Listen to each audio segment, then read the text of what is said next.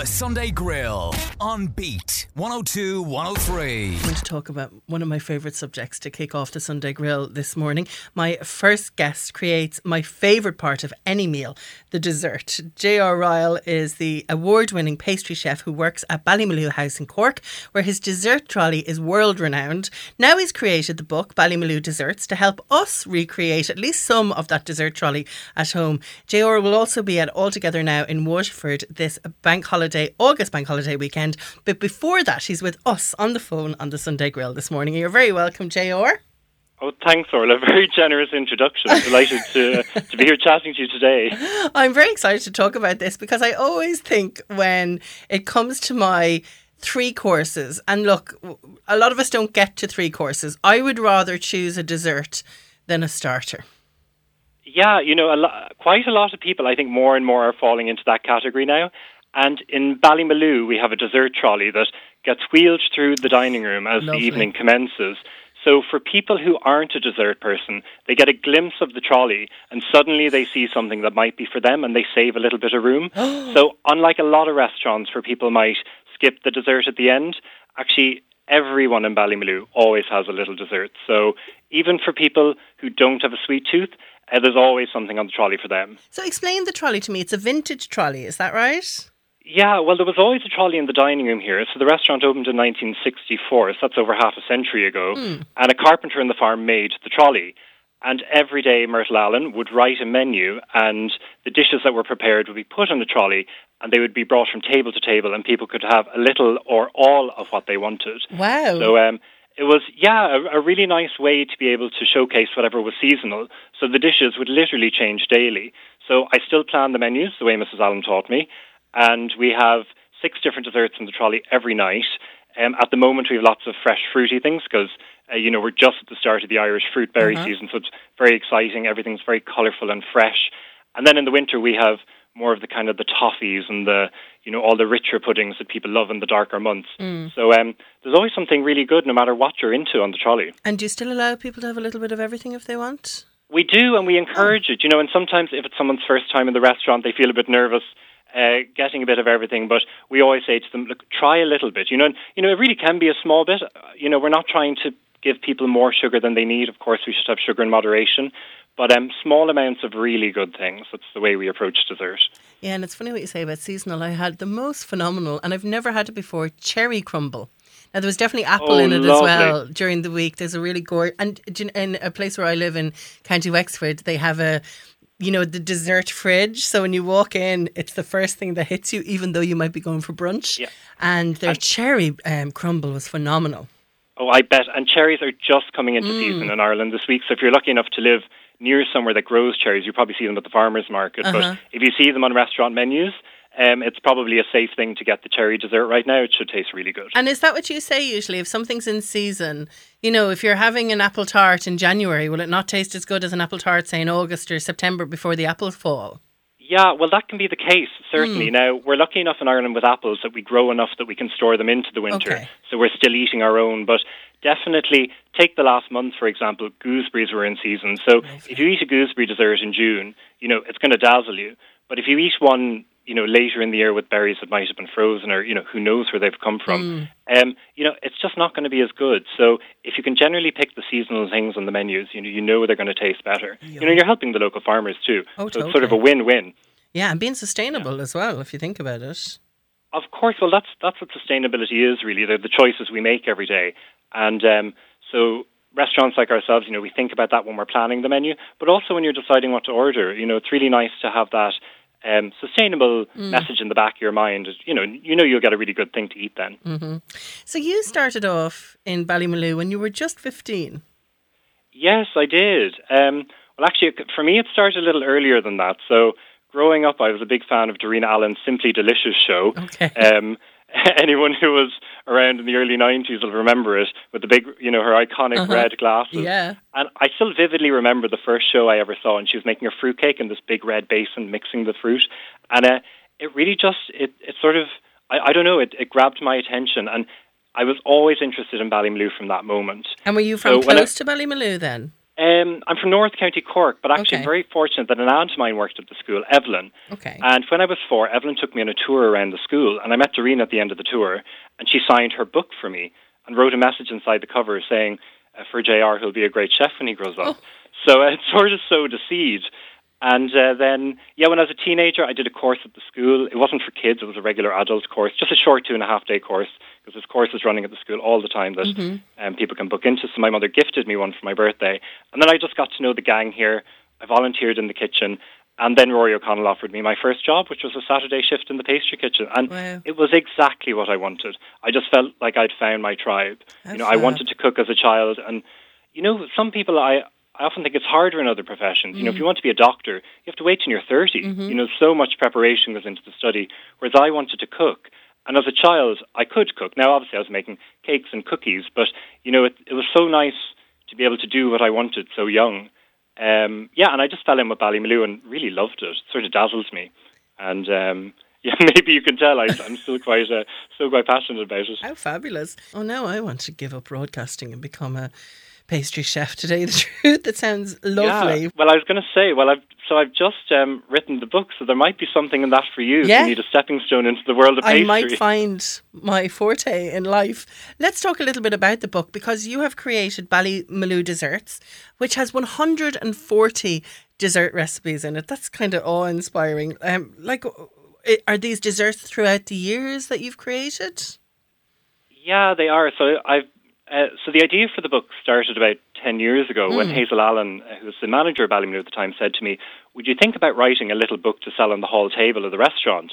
And uh, at the time, I don't know. I just I didn't I couldn't quite picture what the book was like, so I sort of sat on the idea, and then a few years ago, I got the ball rolling on it, and then I really started to try and think, you know, what could the book be? And what it's turned into now is it's a collection of recipes that gets us through the year, and they're really the essential recipes that you'll find on the dessert trolley. But they're really achievable and accessible to home bakers as well because of our style of cookery. So whether you want to make something really simple but nail it, or you want something show-stopping, you know, it's in the book, and there's a really good variety of dishes um, because that's you know it's sort of what we're all about really. It's and like we were saying earlier, it's very produce focused. But things really you could make any month of the year from Mother's Day to Mardi Gras.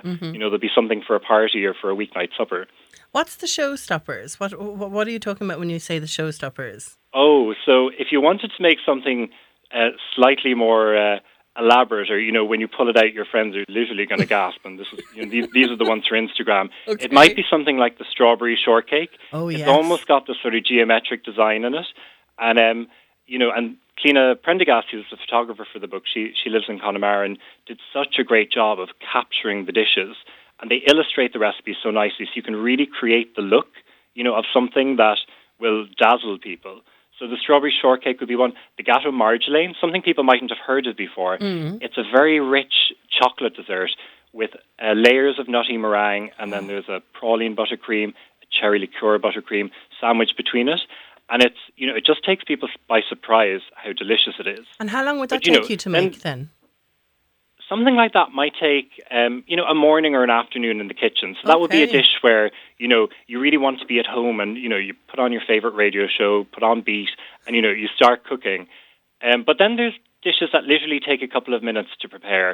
You know, like there's one recipe that literally explains how to sugar a peach, which is where you slice it and toss it with sugar and lemon juice. And Yum. something like that can also really surprise someone. Mm-hmm. When you give them something they think they know, but if you've ever had a peach that really tastes like peach because you've done the right thing to it, you know, those things are really memorable. And then people will tell you a year later, they'll say, God, I still remember eating those peaches. Oh, yes, exactly. And, you know, so some of the desserts are really simple. You know, it literally takes a bowl and a knife, or even um, there's one dessert that looks really impressive, but, you know, it's very easy to prepare. It's a little raspberry almond tartlet. There's actually three ingredients in it. So, you know, anyone would have what they need at home for that one. My mouth is watering right now. Um, it's called Ballymaloe Desserts. You travel for two months of the year to experience other desserts. Is that right? yeah, I do. It's it's a really unusual position for any chef to be in. Usually, people have to quit their job to, to you know get a backpack on and you know go far away as they can. Whereas um, I take January and February off each year. It's it's an arrangement I'm very fortunate to have with Ballymaloe, and um, So I usually get away as far as I can and sort of work my way home. So I've gone east and west. I've been around Asia and Southeast Asia, you know, Australia, South America. Um, I've fallen in love with Mexico recently, and I go to the US a bit as well. I have a few friends there, and it's always f- fun to sort of peep into their kitchens and get ideas. And is it all And about seasonal stuff for them as well? Like I'm sure there's, um, you know, ingredients Yeah. in Mexico that you would just never get here.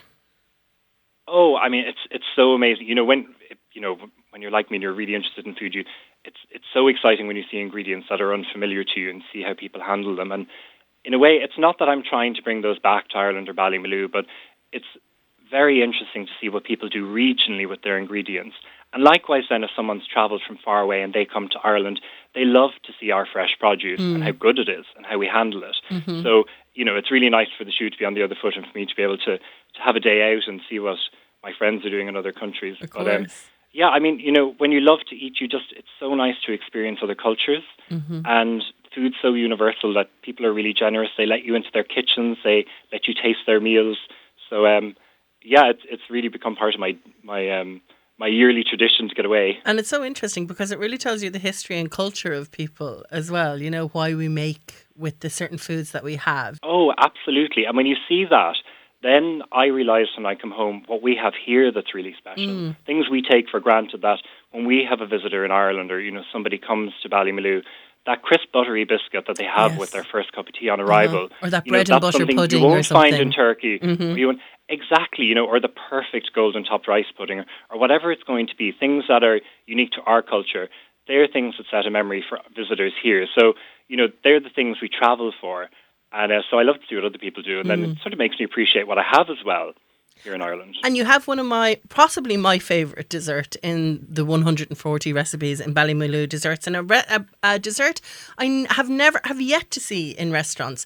And I wonder if it's a very Irish thing as well. It's baked Alaska. I just, and maybe I love baked Alaska because I don't have it that much because it's incredibly sugary. it's one of the sweeter desserts. but um, again, you know, a small slice of something good. And but yes, it's in the book. It it had to be in the book. So it's something uh, that we sometimes make for the Sunday lunch dessert trolley at Ballymaloe. It's great fun. You know, when people see it, they that's definitely one of the desserts they stop and save room for. You know, in the be- in the middle of their meal. And uh, you don't see it in restaurants that often. There's a little bit of interest in it again. Um, I've noticed the last time I was in America, I was in two very high end restaurants, and there was this like very ambitious version of the baked Alaska where they spooned flaming alcohol over the Oh. meringue to torch it. Little, little bit different to the one I grew up with, but uh, Yeah, the tinned so fruit. there's- there's- I know the tinned fruit, which would be essential for some people. Now I've actually Yeah. left it out of uh, my own recipe, but there's a couple of suggestions in it how you can make it really exciting if you want to Okay. if you want to push the flavour forward. But um, yeah, so there are all these sort of nostalgic desserts that, at the end of the day, you know, they're the things people really love, and often that's what we want to cook at home because Totally. you know we want things that. Uh, will make people really happy. Uh, I must also just um, thank the pastry team around me because um, you're the first person I've talked to about the book now, and it took a lot of work over the last few years. But uh, Anne Healy, Brita Cahill, and Emer have been in the kitchen working so hard over the last few years and have really supported me through all of this. So I'm delighted just to be able to say a big thank you to them Oh, and to. Derval, the head chef at Ballymaloe as well, because uh, they were really great and supportive through the whole project. Well, fair play to them, and it's a gorgeous book. And um, baked Alaska is has become my Christmas dessert. So I'm definitely going to try your one, Jr. And not go and buy the tin of fruit cocktail in the shops. I'll try your one instead. So I'll really wow. oh, I'm guests. delighted. You're also going to be at All Together Now here in the southeast, uh, the festival over the ba- Yeah. August Bank Holiday in Portlaw. Um, you're going to be at Gro- not just Portlaw, in Curraghmore House in Portlaw. Um, you're going to be at the Grub Circus food station. So you're going to be showing off some of your desserts. Yeah, I am. I'm I'm really excited. I was I was at All Together now the last time as well, a couple of years ago, and it was just fantastic. Joe does an amazing job at Grub Circus, and literally the best people in the country are going to be there. It's it's such a such a, a great corner of the festival to pop into. So um, I'm planning on doing a little demo with Clina Prendergast, who was the photographer for the book, so the specially commissioned photography for the book. Uh, she looked after all of the images, um, and I cooked the dishes. So we're going to talk about making the book. I'm going to demo one of the recipes, and Clina's going to talk us through how you would photograph something. Because today everyone's so interested in photographing the food. You know, we all have out the iPhone in the restaurant or even at home, and it's such a nice way to be able to share what we're making or the things we discover. So Clina's going to give some tips on how she'd photograph a dish. So I think that should be. I'm hoping that'll be interesting for people because Yeah. You know, it's something we all do a lot of. Fab. Well, that will be out All Together Now over the August Bank Holiday weekend in Curraghmore House in County Waterford. But in the meantime, Ballymaloe Desserts, those gorgeous photos uh, by Cleena. As you said, if you want to check out Ballymaloe House, of course, Yeah. they're on Instagram, Twitter, and Facebook. But can I send people to your Instagram, JR? Because your food photos do, are quite yeah. So, good. so Yeah. my, my my own handle is J.R. Ryall, so that's J R R Y A L L. And I post the dishes we make in the kitchen in Ballymaloe, so it's a bit of a behind the scenes. So anyone who is an ambitious baker, even just likes the look of, you know, interesting things as they're coming into season, uh, you'll find it on the account. But people can follow Ballymaloe as well, and they'll see the greater aspect of what we're all about here in the hotel and restaurant. gorgeous. My Um, mouth. And what I will say about the book, actually, so it is now available to pre-order on the publisher's website. There's some signed copies there too, uh, but it'll actually be available countrywide on the 15th of September and worldwide on the 12th of October. So we're really excited about celebrating that when the time comes. But if Okay. anyone wants the very first copies, they can pre-order it now, and the publisher will get it to them on publication day. Brilliant, good stuff. Looking forward to it, JR. Thanks a million for talking to me. And next time in Wexford, you're in Wexford, you're going to have to pick up some of those phenomenal Wexford strawberries and do something with them. I know. I was passing through Exeter two weeks ago, and I got upon it, and they are. I mean, you really do have the best strawberries. They're out of this They world. just- they really are. yeah. Well, look, it was lovely to talk They to you are. this morning. And Bally uh, Maloo Desserts out in September. Um, and best of luck with everything. Thanks so much, Orla. The Sunday Grill on Beat 102 103. It's a Sunday morning here on Beat 102 and 103, and let's talk to actor Gareth Lombard. He's a Gorey native and he re- returns home to the Gorey Little Theatre to perform in the stage adaptation of Tuesdays with Morrie, a book that means so much to so many. And this will be a special performance for Gareth too. He joins me on the phone with more details. Hi, Gareth. Hi, how are you, Orla? I'm really well, thank you. Well, Tuesdays with Morrie, what a gorgeous book. I think the memoir sold something like 15 million copies worldwide. It was translated into more than 30 languages. It was on the New York Times national bestseller list for more than four years, so no pressure at all. No, I know, yeah. Nobody knows it. For, but for people who don't know it, Gareth, how would you describe what Tuesdays with Morrie is about?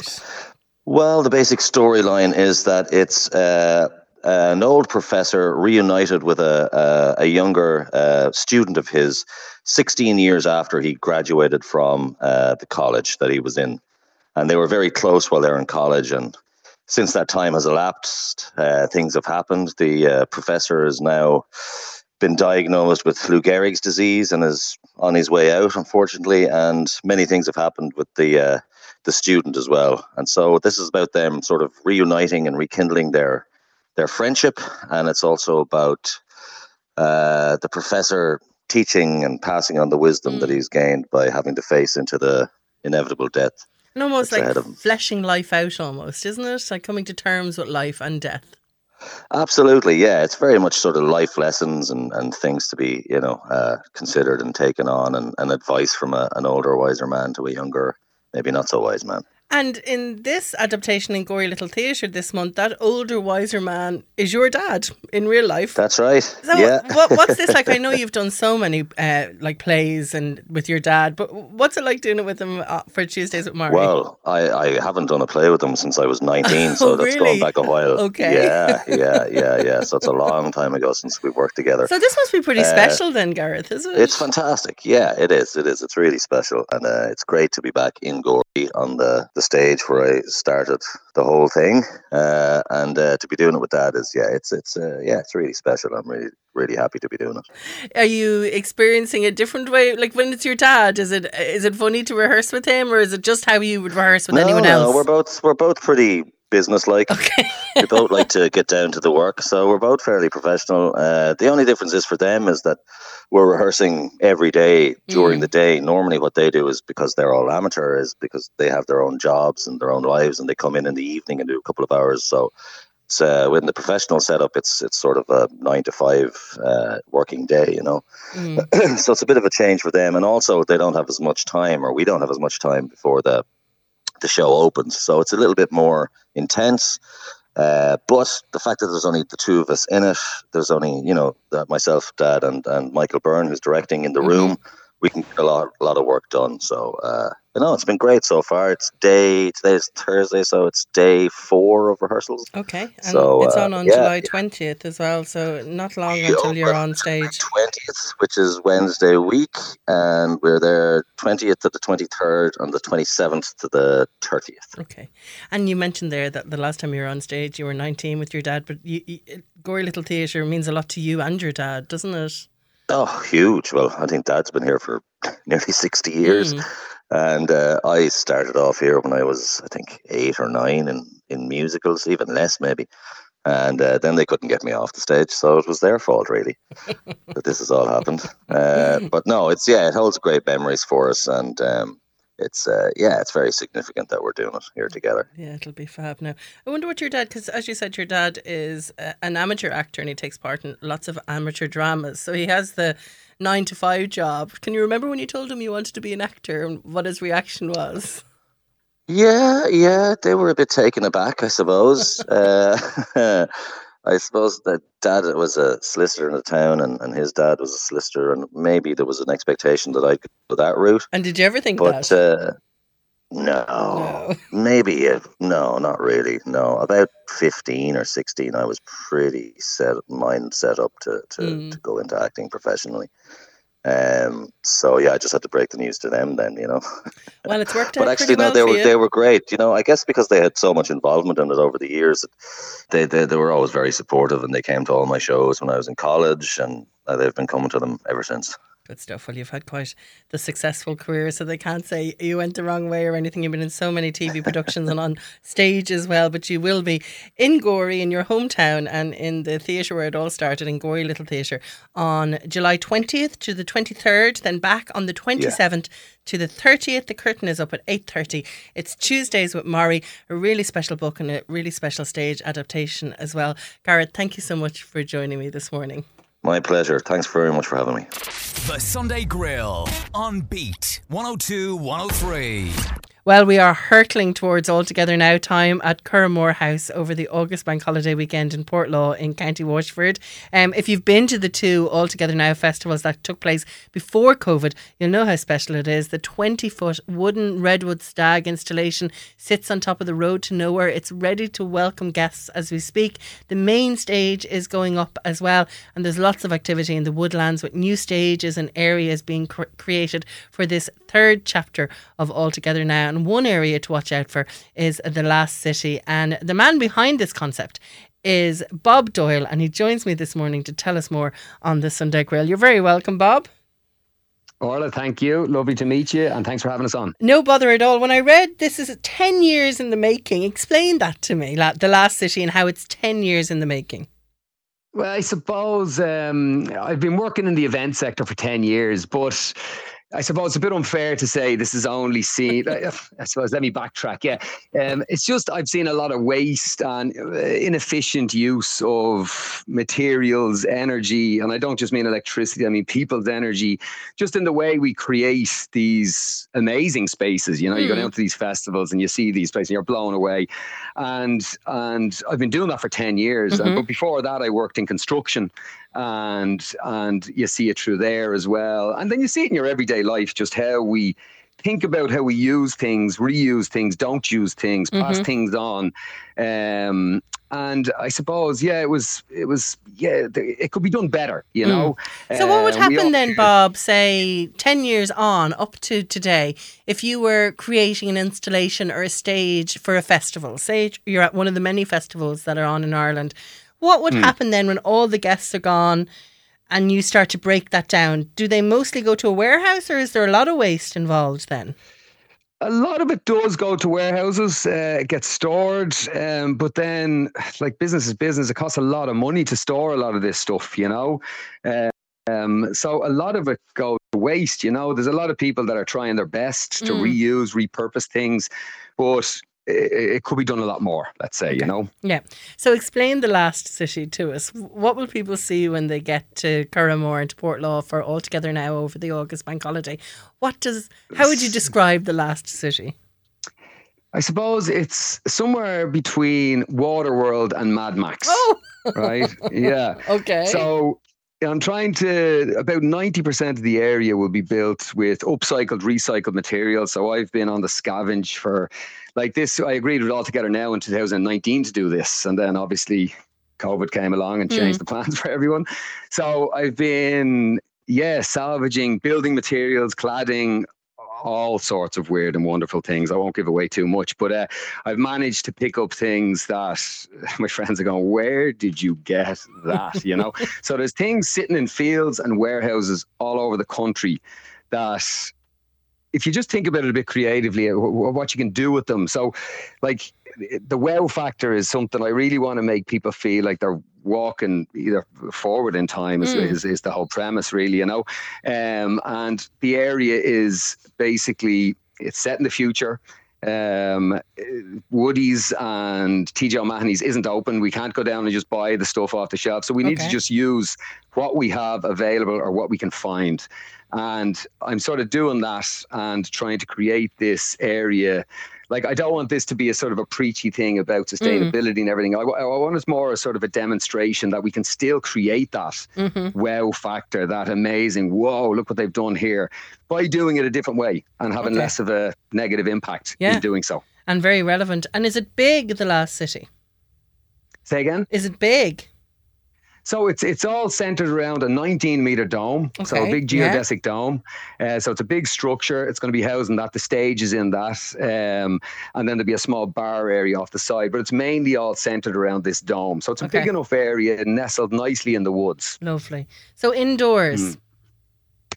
Yes, indoors, outdoors. Okay. Um, sort of a mixture of both. Okay. Um, I love the woods, spend a lot of time mountain biking, walking the dogs in the woods. So we want to, I'm doing a different take on the normal way you'd see these domes and the way I'm covering it and doing a bit of weather protection because I want to feel like it's an inside outside space. Okay. Like Fab. look what COVID's done. Everyone's al fresco yeah, these days. Exactly. It couldn't be done in Ireland, but you, we can, you know. And let's hope we don't get the weather that we got from Altogether Now. what was that, three years ago now? Because I've yeah, never gotten yeah. so soaked at a festival. Let's fingers crossed. But if it is raining, I will be coming looking for the last city. And lots of performances yes. and relevant people are going to be at the last city as well, aren't they? Yes, yeah, so we've got a mix of uh, participants, let's call them. So we've got music from solo singer songwriters to bands, DJs, and then we have um, a few informative talks. So we've got Antashka on board. Um, there's a climate ambassador coming in to have a nice interactive discussion. We've got some artists that want to do this. Again, it's all participant driven. It's all about getting the audience involved in an interesting not just it's not a lecture you know? Um, it's just sort of having a fun conversations to sort of build people's awareness maybe maybe think about something a little bit differently. And um, but yeah so that's it. So we've got three different sections of workshops talks going on. And specifically we've got uh, one of them is uh, crowd native events. These guys are just at the forefront of how they look at events. They're involved in All Together Now. They're looking at the whole waste management program and campsites and, and how that's all done, you know. So they're going to take to the stage as well and, and chat specifically about events and stuff like that, you know, and how we do it. Sounds great. Uh, it's one of mm. eight stages that are up there, the last city. Um, Lots on the website as well if you want to check it out. Of course, All Together Now is on from the 29th of July to the 31st of July. So it's flying in at Curraghmore Estate in Portlaw in County Waterford. That website is altogethernow.ie. Is there anywhere people can check out what you do, Bob, in general, if they want to check out your Instagram or um, anything? We're fairly undercover. we haven't really got any. Um, like it is twenty one fifteen, so Instagram's gone. You know. you really are in a so guerrilla no, outfit. Are, yeah. people are really going to have to wait and see, but okay. they will be. Impressed. Well, how brilliant! Yeah. yeah. and they will be impressed. Yeah. Good stuff. Well, you can check out All Together Now uh, their website and their social media. And Bob, I'm really looking forward to seeing the Last City. It's a great concept, and thanks a million for coming on the Sunday Grill this morning. Excellent. Thanks for having me. The Sunday Grill on Beat 102 103. Well, Waterford Pride takes place in the city next month from August 19th till the 21st. But in the meantime, a Mr. Congeniality competition takes place to raise funds. It is on this month on Saturday, July 23rd at 8 pm. Um, and our very own Niall Power and Shona Lyons from Beat Breakfast are going to be hosting the event. But Wayne Power, one of the contestants, is with me this morning. Is this a bit of an unfair advantage that you're on the radio instead of all the other contestants as well? Um, I don't. I don't think so. No, Okay, think you would so. say that. You Yeah, would say that. would, yeah. And I'm also joined by Jack Cunningham, who's one of the organisers of the Mr. Congeniality competition and also a chor- choreographer. So you're teaching all the contestants how to walk or dance? Yeah, dance. so or... we have a group of backup dancers, my own kind of dancers, through my stage school and my production company, and they're going on with some of the lads to give them a boost, and then I'll be working with the acts then as well for whatever they need me for as well. What good crack. This Very, like really good fun. good crack. Are you in rehearsal mode at the moment? I am. I have my dancers kind of in the kind of every day, just working on it, chipping away at it, and then as we get closer, then we'll bring the we'll bring the lads in and put them all together and see what happens. Okay, and as we said, this is on um, July 23rd in the Theatre Royal in Waterford City. What can people expect from the night then? Um, it's really just going to obviously it, it is a fundraiser for for Waterford Pride, which is the main thing, but it's just going to be a night of just laugh and crack and fun. All the songs the lads have picked, they're all songs that everyone's going to know, and for any, uh, you know, any of the gay community in the audience, they're all going to love it as well. So there's something there for everyone. Um, and I think the lineup of the lads is so so good that everyone's going to know a good few of the lads in it, and we'll get a right laugh. And I've spoken to a few of them about what they're wearing, Oh. and even the costume choices are going to be very interesting. So and not every contestant is from the gay community, is that right? no, so Okay. it's it's really really it's a really wide kind of group of people involved in it, which is great because it just shows the you know the support that's out there for Waterford Pride, which is a great thing to see. Are we allowed to say who some of the contestants are? We are indeed. Yeah, so quite well known Waterford people like David Hennessy's in there, Richie Hayes, uh, Glenn Murphy, who, who of course went quite viral a few years With ago Adele, with, yeah. with Adele. And then I'm very interested to know who Fats Dunphy is. Fats Dunphy, everyone will kind of know him from Panto, Okay. and the Bilberry Goats. He he opens his mouth and everyone just starts laughing. He's Okay. he's absolutely hilarious. so how does this work then? Like what sort of things are you, what's your party piece, Wayne, really? Um, well, there's two rounds. So there is a swimmer round and um, and a showstopper round. I thought the swimmer round would be the showstopper round, to tell you the truth. um, So yeah, there's two rounds, and then, there, then there's I think there's a group number at the end. Um, and we all have drag names as well, which will be kept under wraps until Okay. the night itself. Um, I personally, I can't wait. Um, I, I was asked, and then I turned it down. and I said, "No, no, I can't." And then I was like, It's a bit like Dancing with the yeah. Stars. And then, I was, and then I was like, "You're actually dying to do this?" And I was like, "I am actually dying to do this." I was like, "Yeah, go on." Like the last two years, COVID, it's all been so serious. I said, "Yeah, let- let's put on a swimsuit and and mime to some pop anthems and like you know, like a good gay." And uh, yeah, I can't wait. so you turned it down to start with, and then you said, yes, I'll do this. I turned I, I turned it down, and then I was like, "Yeah, I, I, this this this this will be a bit of bit, bit of crack." Um, so I'm looking forward to it. I'm kind of in lip sync mode at the moment and trying to get the the, the costumes together. Um, but I'm looking forward to it. I'm, I'm delighted with the, with, with the with the two songs. Delighted with the, with the name as well. Okay. Um, you can't tell us the name. Can you tell us the songs? Um, I Can you no, tell us? No? I- I'm- Okay, I'm- okay. I won't do that to you, wait don't until the, until the night. But Okay. um, they are two um two I I would say two classics. Okay. Um, and both very different as well. Um, so hence there'll be two very different routines. Okay. Um, which I hope Jack can help me with because I am a, I am a bit of a dancer, but like not in heels or stilettos or anything Okay. like that. So that this will be a little bit different. Uh, I've talked to you before. Of course, I know you've you, you've done the broadcast course here Yeah. in the broadcast centre in Beat and in WLR. Um, you're a poet, um, a very far step away from Mr. Congeniality, really. but you've done performances. Yeah, I mean, like my my, my poetry um will be quite um. I think it's quite Performance. Yeah, and, and it's quite urban anyway. So Hmm. a, a lot of people that are familiar with my stuff would know it can be quite Waterford and quite. Um, I, I kind of write about what what's what's going around go, go, going on around me, and, Mm-hmm. I, and I have poems like about people like Madonna and Sharon from EastEnders that people would know.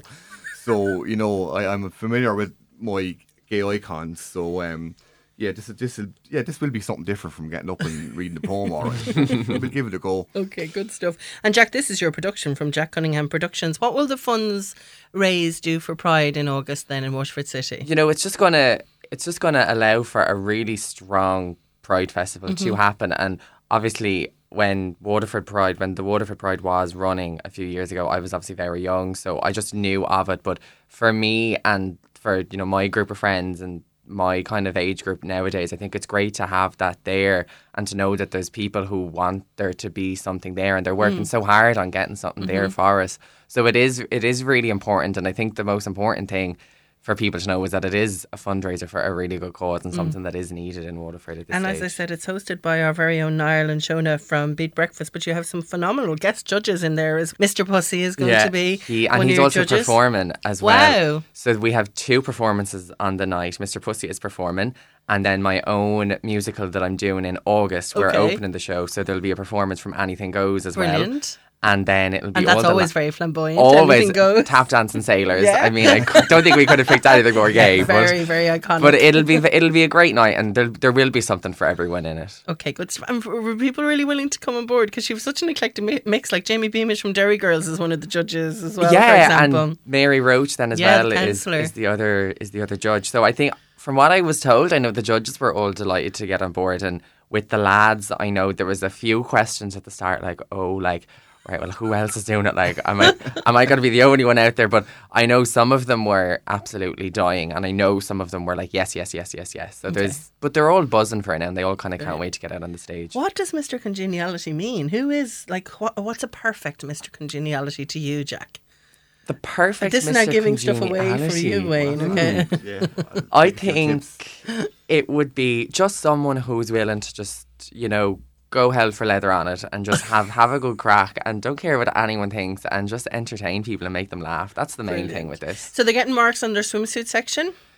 Getting marked in their swimsuit section. From what I know, they're getting marked on their overall presentation and then their costumes will come into it. And then I would say how well they get the audience going will will take into account as well. Okay. And then Wayne, where did your costume come from? Like, are you making it? Are you buying it in Um, pennies? What's happening with I, it? I, I, I did buy the showstopper from uh, I won't name the retailer. Okay. Um, but um, yeah, so so that's that's bought. okay, that and you're happy prob- with it?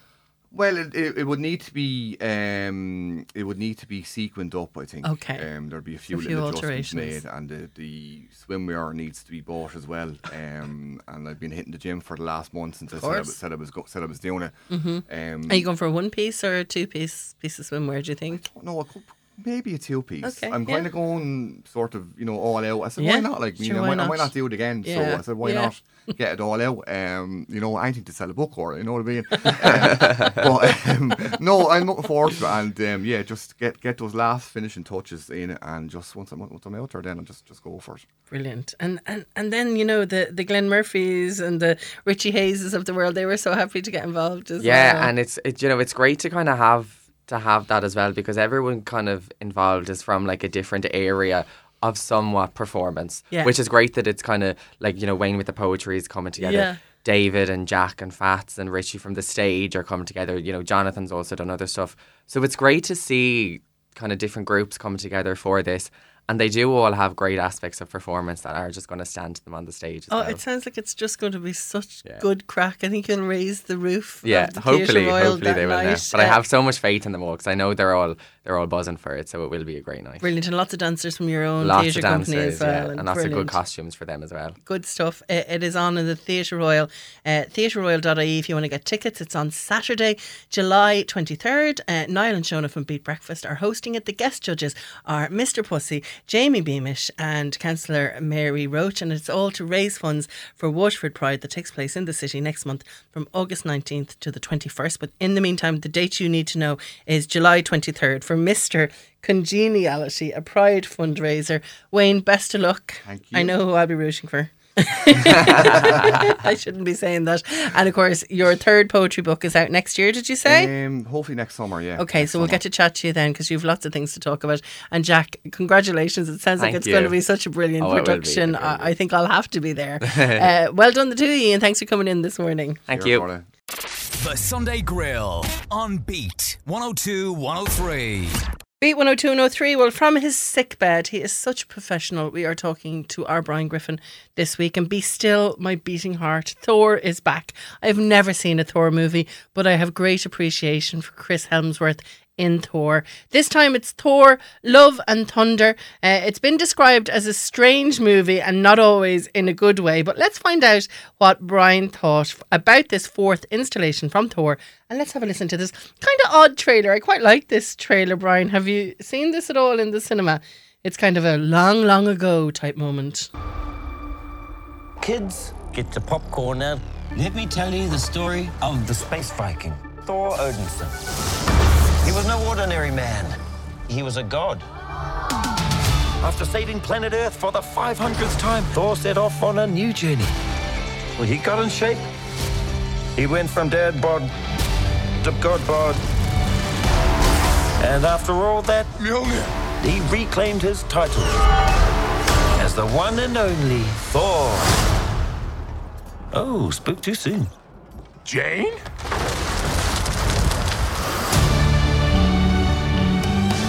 The old ex-girlfriend. What's it been like? Three, four years?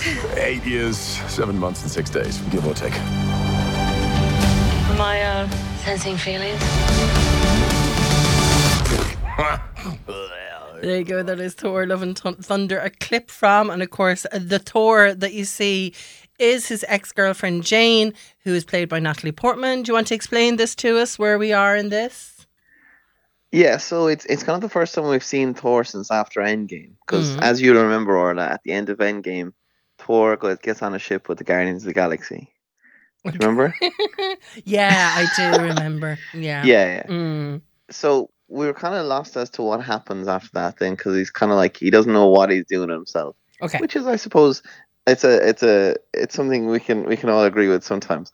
And uh, yeah, so it this starts off with him just like he's he's too strong for the Guardians of the Galaxy. Like he doesn't have anything that really challenges him much, you know. And he's still like he's missing his brother. He's like he's he's just doesn't know what he's doing with himself. Okay. But finally, he does find meaning in the form of Christian Bale's Gorr the God Butcher, Okay. who obviously, obviously not going to be a friend instantly. Yes. Well, uh, what is it? God Butcher doesn't bode very well for Thor.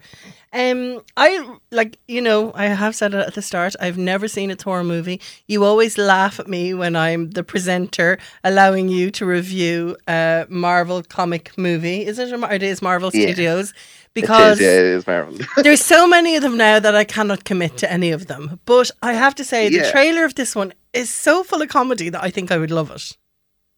yeah, the the music in this is like after after I saw it, I was immediately onto like rock playlists of like "Sweet Child of Mine" was just playing repeatedly on my phone, like you know, and it was just it's just one of those movies that makes you think like it's just cool, you know, It is Mm. a cool movie.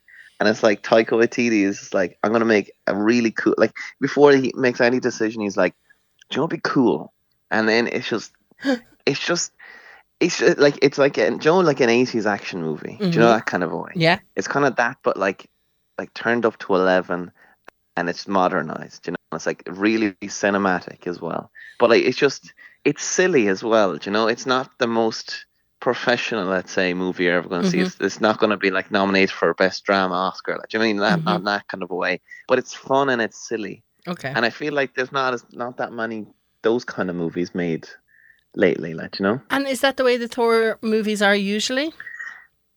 the first two weren't right, but then Taika Waititi came in for the third one, Thor Mhm. Ragnarok, in 2017, and that was like that was just uh, really one of the best Marvel movies that have been made. It was just completely different. It was just Taika Waititi having fun with that one as well, Mhm. and he's really been. I feel probably they've probably let him more ground to work with because of how well uh, Ragnarok went Okay. and it's just one of those movies where it's just it is it's definitely if you like Ragnarok, it's definitely on that same line. I don't think it's as good as Ragnarok, but it's definitely still really good. And obviously, when you're when you have a movie and you add Natalie Portman and Christian Bale into the mix, it's not as if it's going to be a bad movie as well. Like, you know, Mhm. Is this Christian Bale's first time in a Thor or Marvel movie? It's his first time in a Marvel movie, but not his first time in a comic book movie. As you probably will know, he was Batman in. Oh, of course. I the- did know that. Thank you. Yeah. Thank you. I did know I got that. you. I got you. now, as I said But, at the uh, start, this has been descri- described by some reviewers as a strange, strange movie. They put two strangers in it, and not always in a good way. Would you agree with that? Yeah, see, it's a funny one because I was looking at some of the other reviews as well Mm. because obviously I immediately steal everyone's opinions on things. And it was I've seen I've seen a two star review, a three star review, a four star review, and a five star review. Mm-hmm. And I'm like, I've, it's rare that you see such like a mix of reviews like that now. Like you know, it's because I feel like just one of those things that's either hit or miss with people. Mm-hmm. And sometimes there's people like they love the fun, they go into the silly. Like I'm a big fan of fun and silly, like you know. But I think there's people that want it to be a serious kind of like proper movie movie. Do you know? And it's like this is just a fun escape type movie, if that makes sense as well. Yeah, I've like heard you're it on this a- great adventure into space. It's it's this fun thing. There's magic. There's there's gods. There's there's silliness. You know, and it's just it's just that kind of a movie. Uh-huh. I've seen. I've heard it um, described as screwball, a screwball movie. Yeah, hundred percent. Okay. Yeah, e- like everything, everything is just yeah. It's it's like it's you- you're kind of waiting for a punchline of a joke essentially, and Okay. it's in a good way I'd though. love It's not just a Yeah. yeah. It's a pretty fun movie. And Russell Crowe in there as well. Russell Crowe is in there, and uh, he is plays Zeus.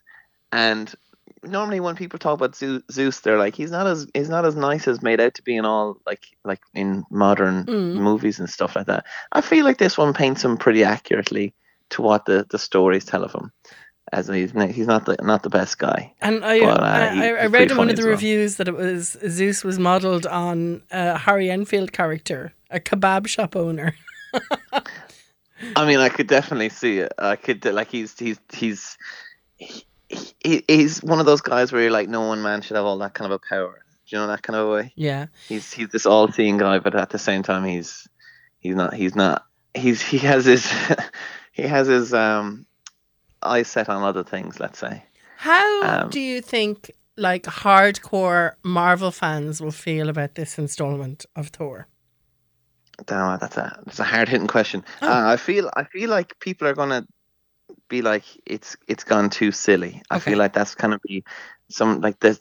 Um, if you go onto Twitter and you just mention the word Marvel, you're gonna get a death threat. So Mm. like it's it's it's so divisive. The people don't really know what they want, but they know exactly what they want. If that makes sense. Yeah. But I like this is another Ragnarok. It's like nah, quite not as good Ragnarok, but it's it's people liked Ragnarok, so it should be people should go should go down well. But I feel like people are going to complain that there's too much comedy in it, Okay. um, which is I don't think anyone can ever. I don't think that's a valid complaint ever in life. But look, people people like their own things, but it is one of those things that like people have been giving out lately. The Marvel kind of go too comedic and stuff Mhm. with most of their things, but and Taika Waititi is definitely not the guy to dial back comedy, and that could be the complaint I could see. But in terms of, like cinematically, like there's there's one scene now where it's like they completely take color out of it, and I'm not going to go any further than that because anything else is a spoiler. But uh, it's it's it's beautiful. It's it reminds me of Sin City. Do you remember Mm. Sin City? hmm the black and white one. It, it it's in that kind of a style, and I really feel like it's a really beautiful way of showing the the world they've gone into. Okay, I think I'm going to go see this. Now, I also said I was going to go see Elvis, and I never did. So I'll put it on the list of movies we I can't want trust to the see. word you say, Orla. I've, No, I've, we just this stage, can't. I've just learned to I know that. it's over for us, Brian. Let's Black Pudding, Thor, Love and Thunder. So I'll give it like a an eight or a nine, uh, like an eight point five, I'd say. Okay, that is It's, healthy. It's very fun. Yeah, Yeah, eight it's- point it's five. very good.